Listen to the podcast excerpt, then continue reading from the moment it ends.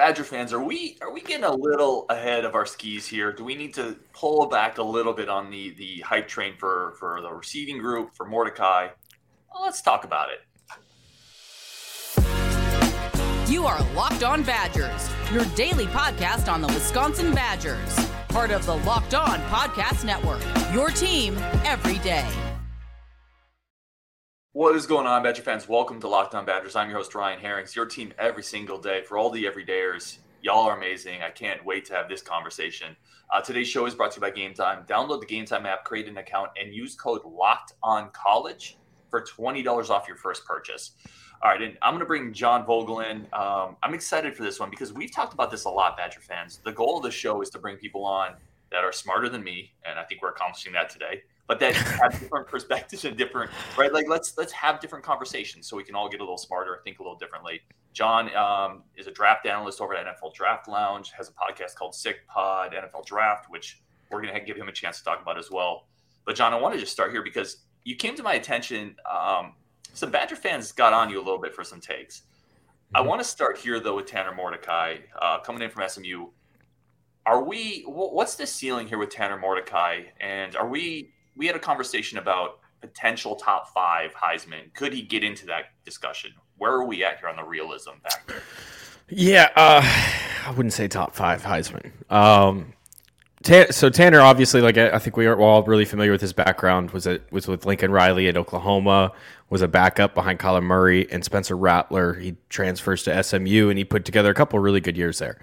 I think that there's some intriguing things on tape, right? I think that He's typically pretty accurate. Sometimes it's a little erratic. That could also been just SMU in general with receivers and quarterbacks not being on the same page. He moves. And he's capable of moving outside of the pocket, and he's shown that he can work through his progressions. So the couple things that I'm a little bit concerned with is, first off, I don't think his arm strength is great, right? And when you look at some of these guys in this class, Bo Nix is a guy that can sling the ball. Michael Penix is a guy that can sling the ball. When you go even into the Big Ten, J.J. McCarthy's a guy who can sling the ball. They have big arms and can throw really well.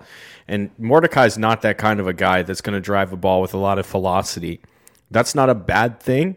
It just means that you have to play to your strengths, which is I have to get this ball to the right spot and I got to get it on time. Sort of like what Peyton Manning did and what Joe Burrow's doing right now, what Aiden O'Connell did at Purdue last year in the last few years.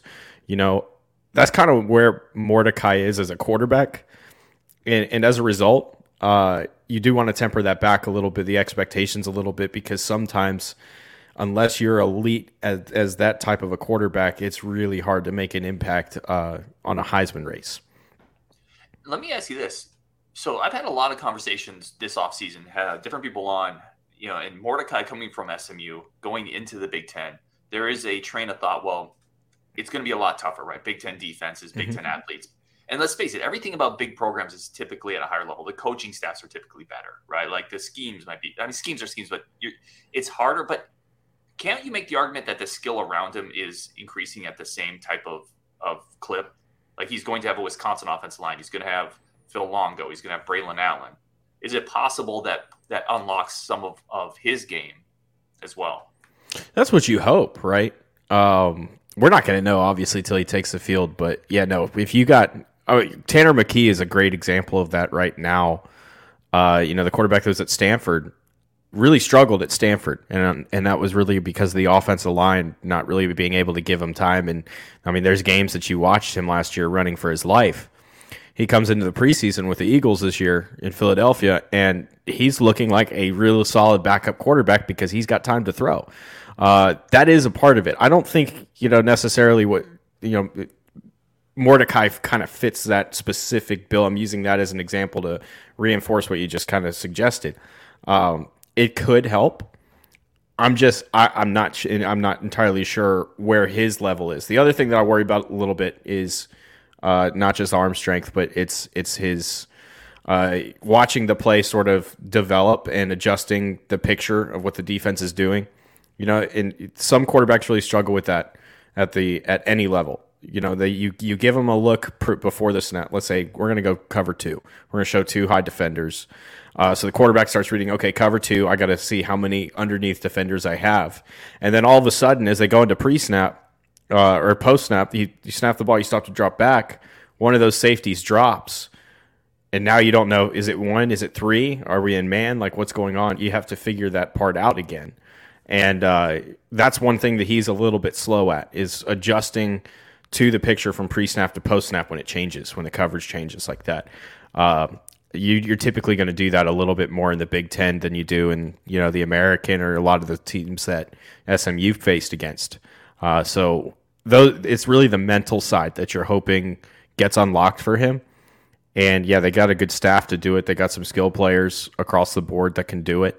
We're not going to know, obviously, until he takes the field. So, yeah, and you talked about the decision-making. That's if it's kind of a processing thing, because he's an older player for a quarterback, obviously, that's not something that's going to really change going from SMU to Wisconsin, I think is the point you're making there as well. Yes, yeah, exactly. And, I mean, you know, you can break things down so that quarterbacks can, you know, play well. One of the things that I think we do a lot now at every level, they really kind of trickled up from high school into college, and now they're even doing it professionally. I mean, it's designing plays so that you have a beater for coverage. So as soon as you figure out the coverage, you throw the beater to it. You know, a great example is a post is a really good beater for when you got too high, when you're playing cover two. A seam, running the tight end or the slot up the seam is a great beater for cover three. As long as you got the arm strength to get it there, you know, so you have a lot of schemes that are being designed like that now, where you're really just putting a lot of beaters together and, you know, picking routes for man coverage and that kind of thing, so that it's really fast for the quarterback to make that decision. I don't know if that's what Wisconsin's going to try to roll out. Fickell has done some of that stuff before, you know, and that's why I think, you know, he had the success he had with Desmond Ridder and even Evan Prater last year. But that's what you want to, you do have to see it before you can start to say, okay, yeah, Tanner is capable of doing this. If you can find a way to simplify it, that's a great way to get, you know, to unlock the processing side. What about, one of the questions we had is, do you think he's at the end of the year, do you think Tanner Mordecai gets drafted? Do you think he is a late round type pick? Well, so right now, all 32 teams do consider him a free agent prospect, which means that just that by itself is someone could pick him, right? That's where he's at. And so, yeah, there's a chance that he could. I think that some teams are really intrigued by him. Yeah, anybody really that Lincoln Riley touches, it seems like has a professional shot. But and this guy was there for 3 years, if I'm not mistaken. So.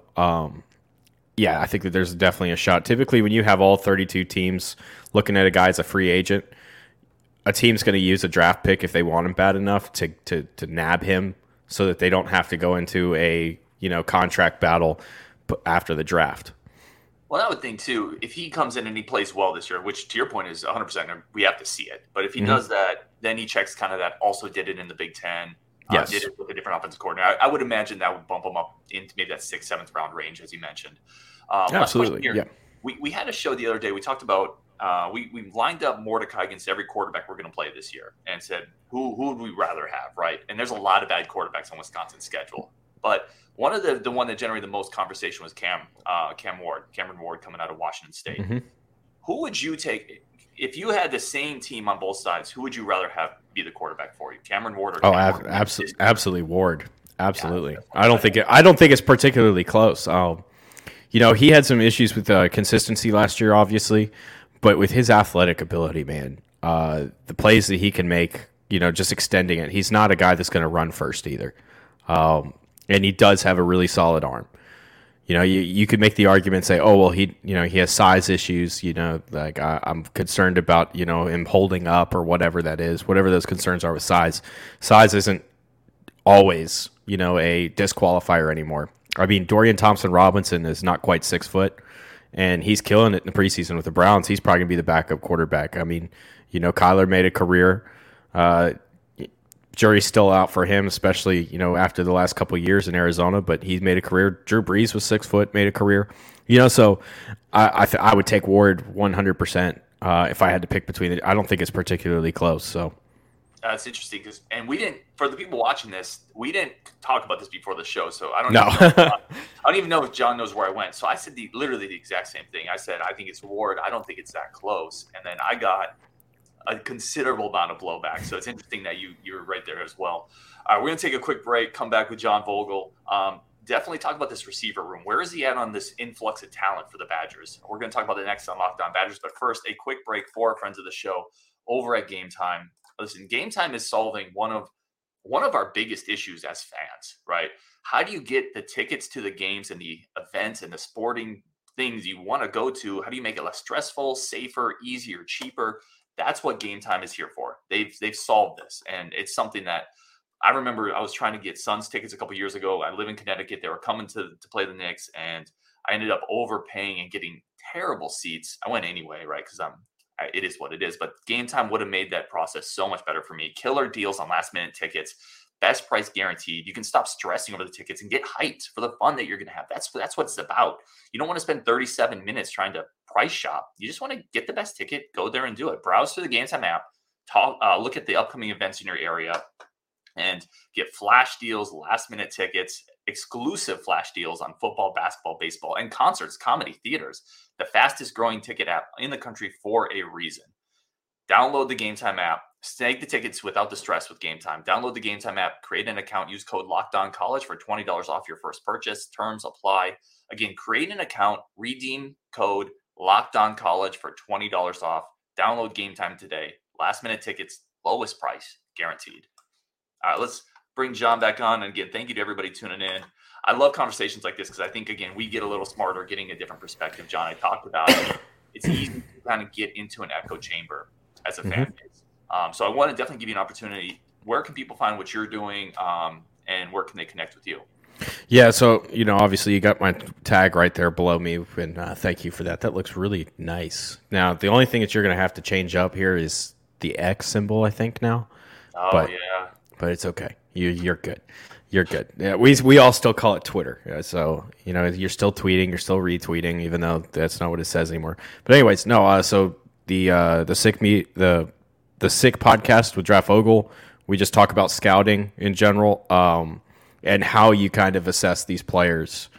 There's a scout that worked a long time for the Houston Oilers, and his name is Bricado. Bricado had this thing where he talked about, we need to share our knowledge. We need to share the art of scouting because it is an art, and it's not a perfect science because, you don't want this art to die and be replaced by, PFF and things like that. It wasn't, specifically PFF at that point, but analytics becoming a larger part of it. We don't want analytics to completely take it over because you lose the human element of the game. So that's what we talk about is just, how the art of scouting, how you do it, what you're looking for, different things. And, that gives us a lot of flexibility. And then also on NFL Draft Lounge, I'm, putting up reports and different things there. But the best way to probably follow is on Twitter. That's awesome. X. Yeah, we'll just call it Twitter. We'll put all, when we release the show, we'll put all that in there as well. I highly encourage people to go and follow John, get a little smart on the draft and scouting process, which fits in perfectly for college fans because we're also looking at recruiting film, right? It's a perfect parallel there. All right, one more quick quarterback question. I want to transition to receivers, but this was another one. I'm just curious on your take here. We also discussed, so I think it's week 7, Ohio State comes to Madison. Which quarterback this year would you prefer in that game, Mordecai or McCord/Brown for Ohio State? Yeah, that's a good question. From what I've seen, I haven't seen enough on McCord at this point to be able to tell you. I got in trouble when I dropped my quarterback rankings this year because I had Carson Beck on it, and who's the quarterback of Georgia this year, and I didn't have McCord on there, and some Ohio State people were very upset by that. The reason is I've seen Beck throw in person. I've watched him in a couple workouts, and he's phenomenal. I mean, he gives me Matthew Stafford vibes when I watch him. And I just haven't been exposed to McCord like that, so I didn't want to come out with this flaming take about McCord and then have to backtrack it, down the road. But I would say just based on experience and what I've seen, I would probably go with Mordecai. Because I at least I know what I'm getting with him, whereas McCord is still sort of a wild card. And we need to see him. We need to see him take more reps. We need to see him play. I think Joe Burrow said this about Ohio State. He said that they have good quarterbacks, but that have great receivers. So not guys that are particularly good, at quarterbacking, but the elite receivers absolutely help make up for it. Yeah, it definitely plays. All right, let's talk. That's a great segue. Let's talk. You're like a pro here. Let's talk receiving. So listen, Badger fans are, I think, very excited, right? And I think they should be. It's been a while since we've had the numbers at receiver. C.J. Williams comes in, USC transfer, Bryson Green, a couple guys from Cincinnati. Overall, what do you feel about, or how do you feel about this group of receivers that Wisconsin has? Yeah, I said this when I got into it with the Wisconsin fans, as you aforementioned. By Wisconsin standards, this is a really great receiver group. If you look at who they've had over the last few years, when you got Jamar Dyke, that's a step up. When you got some guys that can, add that support, you can go into 11 personnel and feel comfortable about it. I think that's huge as well. The thing is, when I look at all the other receivers in the country, I'm not particularly impressed with them as NFL guys. And that's wide receiver is one of these positions right now that's starting to die at the next level, kind of like what we've seen with the running back. Well, we're going to start to see that with receivers here soon because there's so many guys. I think OBJ went and made that catch Sunday Night Football, and everybody went nuts and wanted to be a wide receiver now all of a sudden. And we just, since then, if you look at the 4-year trajectory after that, we had the greatest class. That you heard all the draft analysts talking about, this is the greatest wide receiver class I've ever seen. And it feels like we're saying that every year after that. So I think OBJ's catch had a lot to do with that. And just the star, the stars at the position sort of changed kids' minds coming up in high school and getting into college. And people were more interested in being receivers. Then you had a need for it as well with the shift to 11. A lot of people went and made that shift where their base personnel package was, one running back, one tight end, 3 wide receivers. And now there's a lot of talent. And I think if we were talking about this Wisconsin group 10 years ago, this would be a really solid group. They'd be one of the top in the Big Ten. And they'd probably have a couple of these guys we'd be talking about as surefire NFL draft picks. And right now, Dyke is probably a late-round guy. More of a possession receiver, in my opinion. I've seen him work the sidelines. I've seen him do some good stuff like that. I just don't think that he has a lot of speed, per se, where he's going to outrun corners on the boundary and one-on-one matchups. And then, Bell is also, he flashed at times, but he's a high-priority free agent going into next year. Not a guy that I don't think you want to spend a draft pick on, because we got to also look at the other guys in the country. We talked about Marvin Harrison Jr. at Ohio State. He is, one of the best receiver prospects we've seen in a long time. Going right back into that point, they have all these elite receivers because they got 2 other guys that are probably going to be drafted on that team. Michigan's got a really good group. Brew McCoy and Tennessee have a really good group. Bama's got a pretty decent group as well, as they always do. They always recruit the receivers really well. So looking, when I put my list together, Dyke barely breaks that top 30. And that's kind of the issue is, it's by Wisconsin standards, it's going to be great. It's definitely a lot more talent than they've had in a long time. But by countrywide standards, it's an okay group. It's going to be serviceable, but it's nothing really particularly special. How would you – which of these guys are you more excited about coming into Wisconsin? We talked about Chimray. Is it Bryson Green coming from Oklahoma State? Or is it T.J. Williams coming in from? Oh, yeah, no, it's Bryson Green, because Bryson's got a big body. And, you want that at the wide receiver position, especially now. Wide receivers in the NFL right now are essentially running backs that just get the ball 15, 20 yards down the field. You want to have that same type of skill set. You want to be a guy that can break tackles. That's going to be a big body. That's going to be a problem after the catch. That's really what the league is focused on. And that separated them. Debo Samuel's had a lot to do with that in San Francisco. And you've kind of seen that shift as people have started looking for players like Debo. Jonathan Mingo goes in the first round or the second round this year out of Ole Miss, very similar player to Debo. But it's really the run after catch ability that's huge. And Bryson, you want to see him develop that. And if he does develop that and he comes up with you know, these catches where he can out-body defenders at the catch point, make catches through contact, and then go break a couple tackles. Like, we're going to be talking about him in a couple years. But, you know, that's what we want to see. It's very difficult to assess guys at Oklahoma State because my mentor, who was a longtime NFL scout, what he likes to say is, what conference is that? Big 12? Oh, yeah, exactly. You know, just dismiss it. And it's because, you know, when you watch a receiver at Oklahoma State, they run 3-4 routes, and that's it. You know, like it's a go, it's a curl, it's a slant, and maybe an out every once in a while. That's all they do. So it's really hard to assess what they're capable of in that scheme. And so I'm excited to see what he's going to do outside of that scheme with a bigger route tree.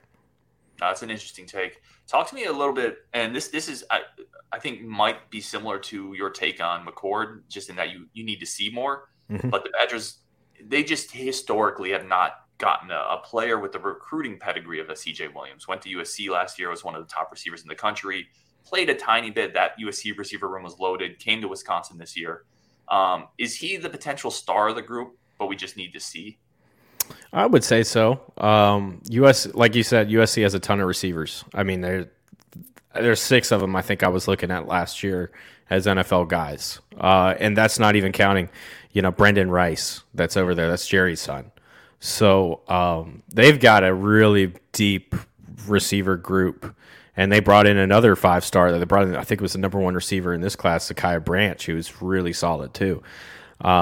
But I would say that you want him to be the star. You want him to. You know, he does have the recruiting pedigree. He's got the big play ability. You know, it's just you got to see it. You want it to be him, but you got to put in the work and you got to be able to make it happen. And that's what we want to see. That's well said. All right, we're going to come back with John, talk a little bit about Braelon Allen, and wrap up the show. But first, a very quick break for our friends of the show. And a quick thank you to everybody tuning in. Really, really do appreciate y'all. And let's just keep this conversation going. Let's get John back on, wrap up the show. John, again, I really do appreciate the time, man. I think we're getting smarter because of this, or at least getting different things to think about. I want to talk to you a little bit about Braelon Allen, because we've talked about the depth of the running back. You mentioned on this show, we've talked about on previous shows. Where does Braelon Allen, do you think, fit in when teams start looking at their draft boards of a running back like him? Yeah, so he's a big body. I think we've got him at just under 6'2" and 235 pounds. He's got great speed when he gets into the open field. I look at him sort of like, I think, you know, where Jacksonville took Tank Bigsby this year. Tank's a little bit smaller than Allen is, but same type of player, you know, where you get him to cut a crease, get out into the secondary, and he's a tough guy to bring down. And Allen, I think, is a step above him. And so I'm probably looking second round with Allen right now. I think that's probably where he ends up. Now, you're hoping he gets a second contract. That's really the big question with running backs. And, you know, getting that second contract, you might have to compromise a little bit right now. We've seen, you know, Saquon take the franchise tag and the reduced deal, you know, to make it better for everybody. I think where he got an additional, almost $1 million more, but it was all based on incentives. You know, and you know, Jonathan Taylor's trying to get paid right now, another Wisconsin guy, and he's now on the trade block. We'll see what people give up for him. I don't think that they're going to get too much for him, honestly. I think probably like a third and maybe a future fifth. Yeah, at best. I think that's your best shot, but. Yeah, he's a guy that you take in the second round and you go, okay, for 4 years, we're going to have this guy in our backfield and we're going to use him specifically as that downhill one-cut guy that's going to break out into the open field and use that speed and size to just batter down opposing defenses. Let me ask you this as we wrap up the show here, and I should have asked you this before the show to see if you had a take here, but I'm going to put you on the spot anyway with 2 questions. Fair enough. The first one is, Nick Herbig, outside linebacker for Wisconsin last year, playing for the Steelers. Do you remember what your take on him was coming out? Oh, yes. Okay. Oh, yes. Yeah, so I thought that he was potentially a really solid outside linebacker in a 3-4 system. The problem is There's not a lot of teams now that run the 3-4, and it's really because, you know, the passing game has made pass rushing a premium. And it's very difficult to get a consistent pass rush when you're in a 3-man front. The way that you do it is in a 4-man front. So there's really like three NFL teams right now that are running a base 3-4. Pittsburgh being one of them, where, you know, Nick ended up, which is great for him. And he's absolutely killed it. But I had a late second, early third round grade on him. So he went right where I thought he should. And it was his bend. I thought he was maybe a little bit small, but that's an advantage when you have the bend and the quickness, you know, because one of the big things when you go to the Senior Bowl, when you go to these all-star events, when you're watching these tackles, you see a lot of guys that are 6'7", 6'8", and everybody in the media is ranting and raving about them going, oh, look at this guy, he's so big, da-da-da. Yeah, he's so big, he might not be able to get down low enough to block somebody who's pulling a speed rush. And so, you know, Nick is strong enough where he can work on the outside, even though doesn't have that size, he can still get down low. So now you're creating this aspect of having the 6'5 tackle is used to blocking guys that are close to his size. Now you're almost making that aspect of the 6'7", 6'8 tackle that can't get low enough, that Herbig is making that 6'5 guy that, you know, and that's where Pittsburgh knew exactly what they were doing when they took him. They knew exactly what they wanted him to do. And I've even heard that he's probably going to even play a little bit of middle linebacker and stuff. So, you know, they're going to use him all around their defense as a pass rusher and as a run stuffer. And I think that's perfect for him. No, we're excited to see it because we saw it for years in Madison. Last question here, and then we'll wrap up. It could be one of the guys we've talked about already, but are there any other Badgers you're really excited about this year? Is there a sleeper you're looking at, or is it the players we've talked about? You know, I really liked Isaiah Mullins. You know, the defensive tackle made Bruce Feldman's Freaks list. I've got pretty much a complete report on him, and, you know, he's been on the Senior Bowl watch list. He was named on it this week. He was on it last year, too. That's probably the guy that I'm most excited about on that team. He's just a disruptive force, and I really thought he was going to come out last year, and he didn't, and so he came back for another year, so I'm excited to see what he does. I love it. John, we're going to put everything where people can follow you in the show notes when we release it. Really do appreciate the time, my friend. Thank you for squashing our dreams of a Mordecai hire. Thank you for that. Hey, never say never. I mean, Joe Burrow won a Heisman. Nobody saw that coming, but I would say right now, yeah, no, we're not going to. Don't put any money on it. Not yet. Well, and I'll be fair to the listeners to the show and what we said, could he get into the discussion? Not win it, but even then, that would be an incredible season if he even gets to that point. And if he does, absolutely, yeah, to that point, Wisconsin's going to be really good. I think we would all agree there. Yep. All right. On Wisconsin, we'll talk again tomorrow. Thank you, everybody, for listening, and thank you, John. Thank you. Appreciate you, man.